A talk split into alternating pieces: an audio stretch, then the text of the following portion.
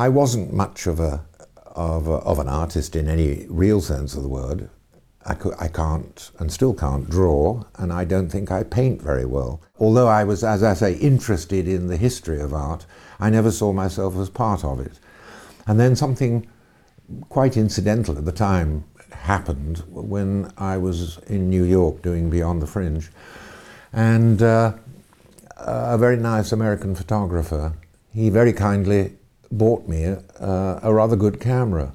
And uh, I began taking photographs. Again, I began taking photographs not with a view to being a photographer, but just simply to record mm, uh, my family. I mean, I think that that picture there, for example, I took. That was my son when he was he was only just a, a year old. And then I began to take photographs of scenes uh, what looked like uh, just simply scenery.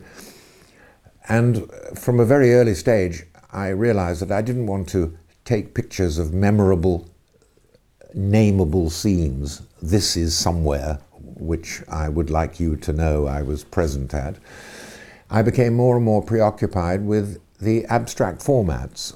Uh, and I kept on getting closer and closer to objects uh, and closer and closer to walls and bits and pieces of scenery which lost their quality as nameable scenery and became abstract configurations of boards and planks and bits and pieces of torn posters.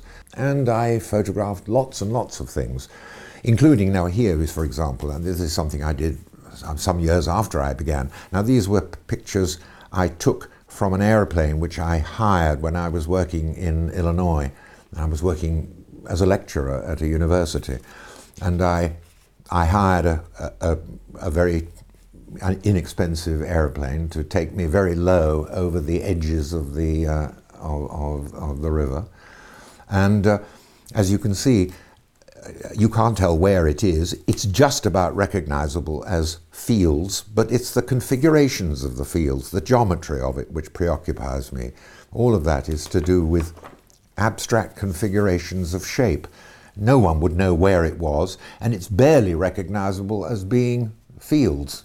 I had become, I think probably by the 1970s or 80s, very much under the influence, or at least deeply attracted to uh, abstract configurations of typography. I came home when I came, was working in, in Italy with suitcases filled with the posters torn off the walls.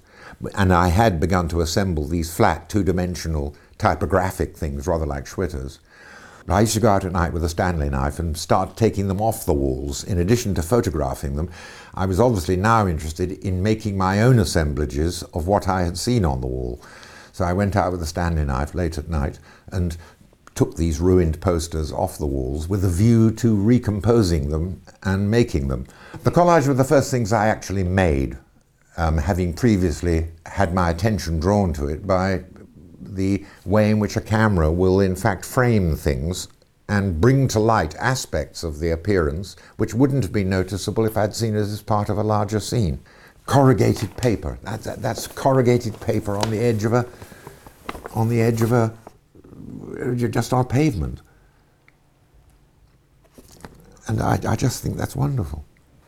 Well, long after I took that photograph of corrugated paper, I, I found a, uh, a box which I took to bits and was delighted to find that it had all sorts of abstract forms like the, the handle hole and a lot of corrugated paper.